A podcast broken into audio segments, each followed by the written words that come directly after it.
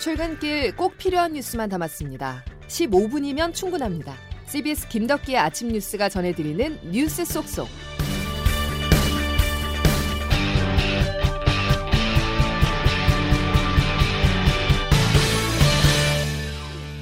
여러분 안녕하십니까? 10월 6일 김덕기 아침 뉴스입니다. 대장동 개발 특혜 의혹의 자금 흐름이 관심입니다. 검찰도 이 부분에 집중적으로 수사하고 있습니다. 특히 화천대유의 돈이 어디서 받고 어디로 흘러갔느냐에 따라서 5개월 남은 대선에 상당한 영향을 미칠 것으로 보이는데요. 오늘 첫 소식은 대장동 민관합동 개발 사업자로 선정된 화천대유의 초기 자금 유치 과정입니다.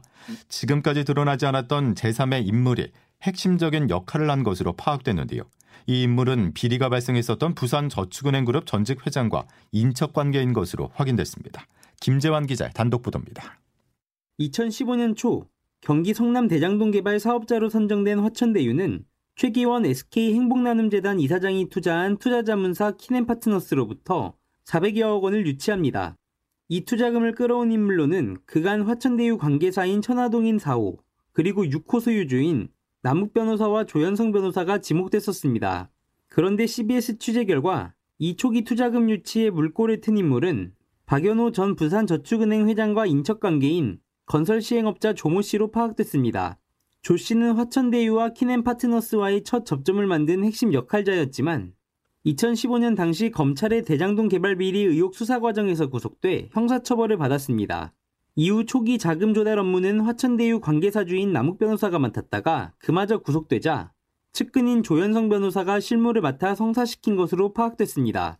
조 씨가 은행권 인맥을 통해 SK 측 자금을 끌어왔을 가능성도 제기되지만 최기원 이사장 측은 조 씨와 일면식도 없다고 선을 그었습니다. 한편 조 씨가 이러한 대출 알선이 문제가 돼 수사를 받을 당시 변호인은 박영수 전 특별검사였던 것으로 확인됐습니다. CBS 뉴스 김전입니다. 검찰이 유동규 전 성남도시개발공사 기획본부장을 배임과 뇌물수수 혐의로 구속했습니다. 돈을 받은 사람이 구속됐으니 이제 준 사람 화천대유 최대 주주 김만배 씨 조사를 더는 미룰 수가 없는데요. 소환이 임박했다는 분석입니다. 보도에 조태현 기자입니다. 검찰이 화천대유 자산관리의 금고지기인 김모 씨를 불러 화천대유의 설립 자금 출처 등에 대해 집중 조사했습니다. 검찰은 김 씨를 상대로 화천대유 설립부터 대장동 개발 사업 당시까지의 자금 흐름을 추궁한 것으로 보입니다. 이 때문에 유동규 전 성남도시개발공사 기획본부장에게 뇌물 5억 원을 줬다는 혐의를 받는 화천대유 대주주 김만배 씨의 소환이 임박했다는 관측이 나옵니다. 검찰은 유 전 본부장을 구속 후 처음으로 소환했고 녹취 파일 등을 제출한 핵심 인물인 정영학 회계사도 어제 다시 불러 조사했습니다. 검찰은 유 전 본부장이 김만배 씨로부터 개발 이익 25%를 받는 대가로 해당 사업 구조를 설계한 것으로 판단하고 있습니다. 검찰은 유 전 본부장이 성남도시 개발공사 기획본부장으로 있을 당시 정영학 회계사와 남욱 변호사가 추천한 김민걸 회계사를 전략사업실장으로 정민용 변호사를 투자사업팀장으로 채용한 것으로 확인하고 이들을 통해 화천대유가 참여한 성남의뜰 컨소시엄에 유리한 점수를 부여해 사업자로 선정되도록 했다는 게 검찰의 시각입니다. 이런 가운데 청와대는 어제 대장동 특혜 의혹과 관련해 엄중하게 생각하고 지켜보고 있다며 처음으로 입장을 밝혔습니다. CBS 뉴스 조태임입니다. 더불어민주당 대선 경선 마지막 TV 토론에서도 처음과 끝은 대장동 특혜 의혹이었습니다. 이낙연 전 대표는 대장동 사건이 민주당에 큰 짐이 되고 있다고 따져 물었는데요. 어제 TV 토론에서 이재명, 이낙연 두 후보의 공방 한번 들어보시죠. 제가 그 당시에 성남시장이었다면 그리고 이재명 후보 같은 그런 어, 결정을 했다면 적어도 호재라고는 안 했을 것 같다. 감수성의 차이인지 모르겠습니다. 개발 이익이 늘어난 거는 총리님 인정하시는 것처럼 정부 정책 잘못으로 땅값이 올라서 그런 거예요. 잘 된 것은 자기 공이고 못된 것은 남의 탓이고 하는 것을 여전히 지금 반복하고 계세요. 8일로 예정이 됐었던 방송 3사 토론회가 취소되면서 민주당 대선 후보 경선 TV 토론은 어제로 마무리됐습니다. 현재까지 이재명 경기지사가 과반을 득표한 가운데 민주당의 대선 후보는 서울 경선이 끝나는 오는 10일 최종 확정됩니다. 국민의힘도 2차 예비경선 컷오프를 앞두고 마지막 토론회를 열었습니다. 야권 지지율 1, 2위를 달리는 윤석열, 홍준표 후보를 향한 공세가 이어졌습니다. 황영찬 기자입니다. 국민의힘 대선 주자들의 여섯 번째 방송 토론에서도 양강 구도를 형성한 윤석열 전 검찰총장과 홍준표 의원에게 질문이 집중됐습니다. 특히 윤 전 총장은 최근 국민의힘에 다수의 위장 당원들이 가입했다고 발언한 것이 집중 공격을 받았습니다. 경쟁 후보들은 윤 전 총장에게 위장 당원 주장에 증거를 요구했는데 윤 전 총장은 온라인상 지지층에 우려를 전달했습니다. 우리 당을 찍지 않을 그럴 사람들이 실제 들어와 있는 것에 대해서 우리 당원들이나 지지자들이 SNS나 인터넷에서 우려를 많이 하고 있고 후보들은 윤 전 총장의 손바닥 왕자에 대해서도 매번 지지자가 써준 것이 맞느냐, 오늘도 썼느냐고 물으며 공세를 이어갔습니다. 홍준표 의원이 부산 당원 간담회에서 비속어를 동원해 하태경 의원을 비방한 일도 공격의 대상이 됐습니다. 토론회에서 하태경 의원이 막말을 지적하자 홍 의원은 지목해서 이야기한 적 없다며 빠져나갔습니다.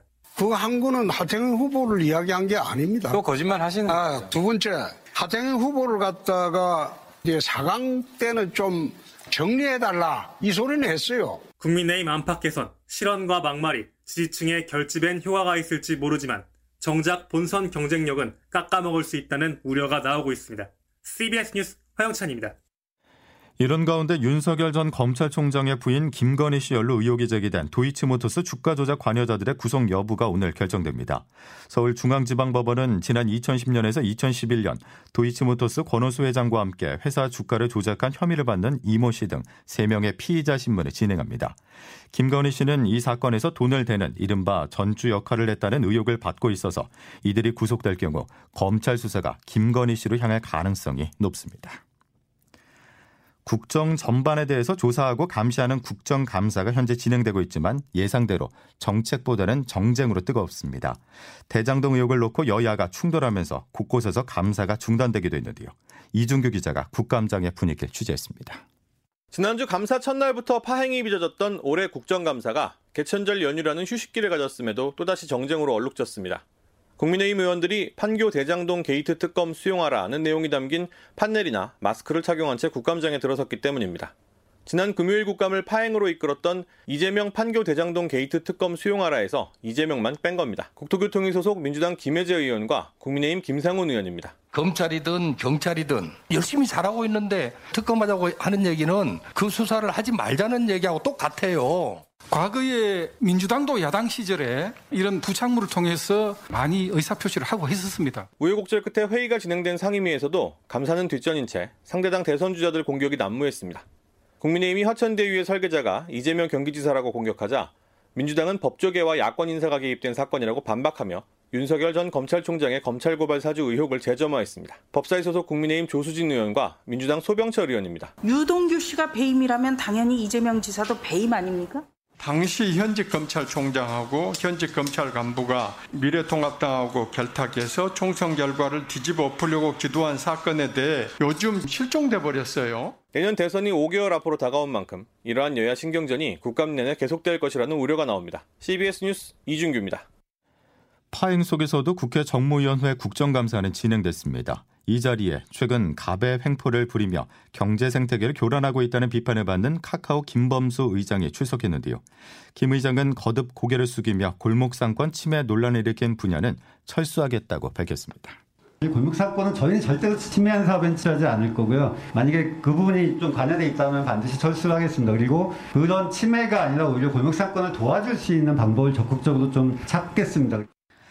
어제 코스피 지수는 파랗게 질린 하루였습니다. 동시다발 대외 악재가 쏟아지면서 6개월 만에 3천선이 무너져 내렸는데요.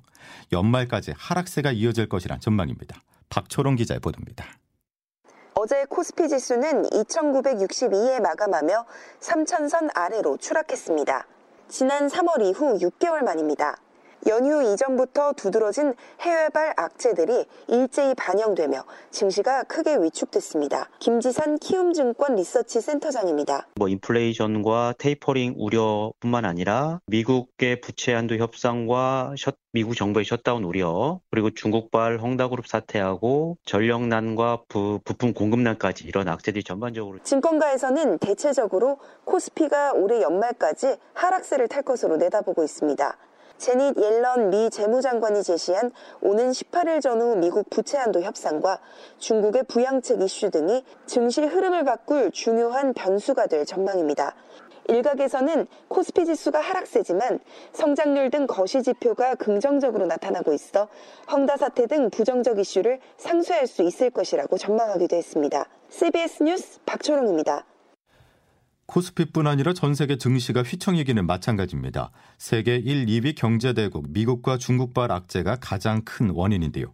더욱이 겨울을 앞두고 유가는 7년 만에 석탄은 13년 만에 최고치를 경신하면서 에너지발 인플레이션 우려까지 나오고 있습니다. 보도에 장성주 기자입니다.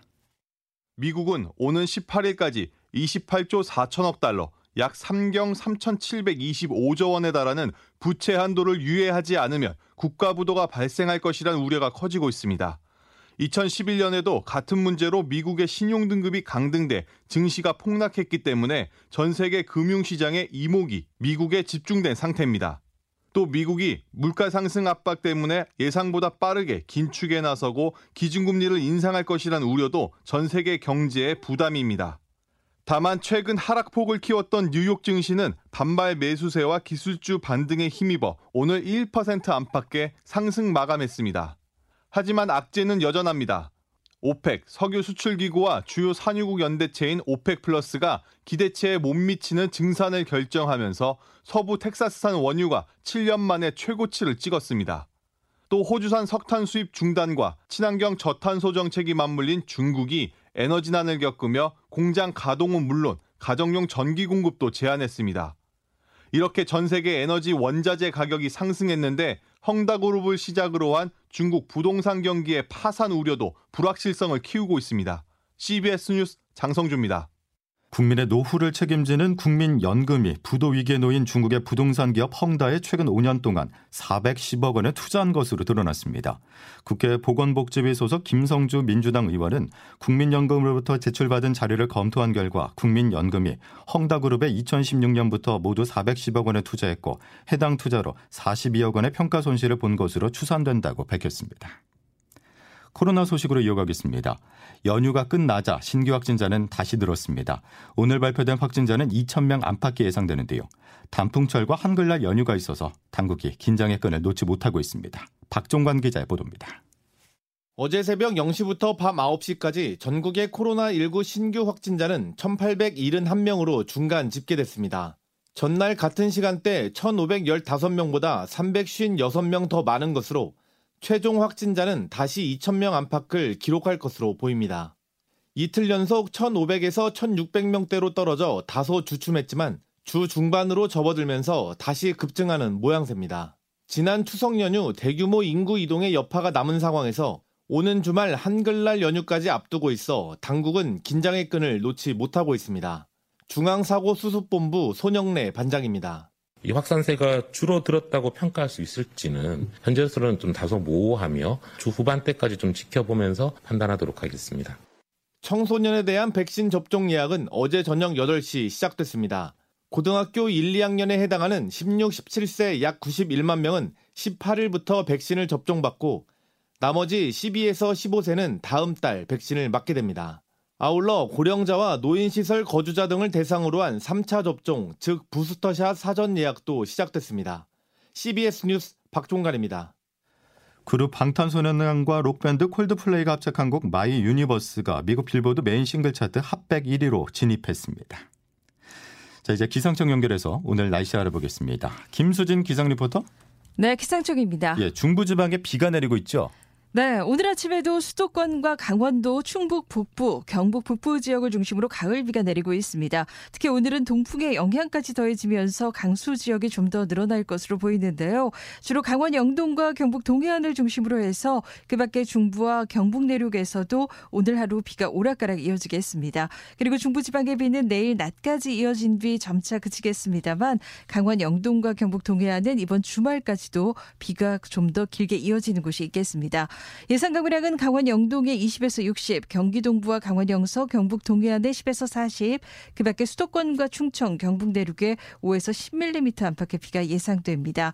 반면에 그 밖에 남부와 제주 지방은 오늘도 비교적 맑은 날씨를 보이겠습니다만 오전까지 충청 남부 내륙과 남부 지방을 중심으로 안개가 매우 짙게 끼는 곳이 많을 것으로 보여서 교통안전에 유의하셔야겠습니다.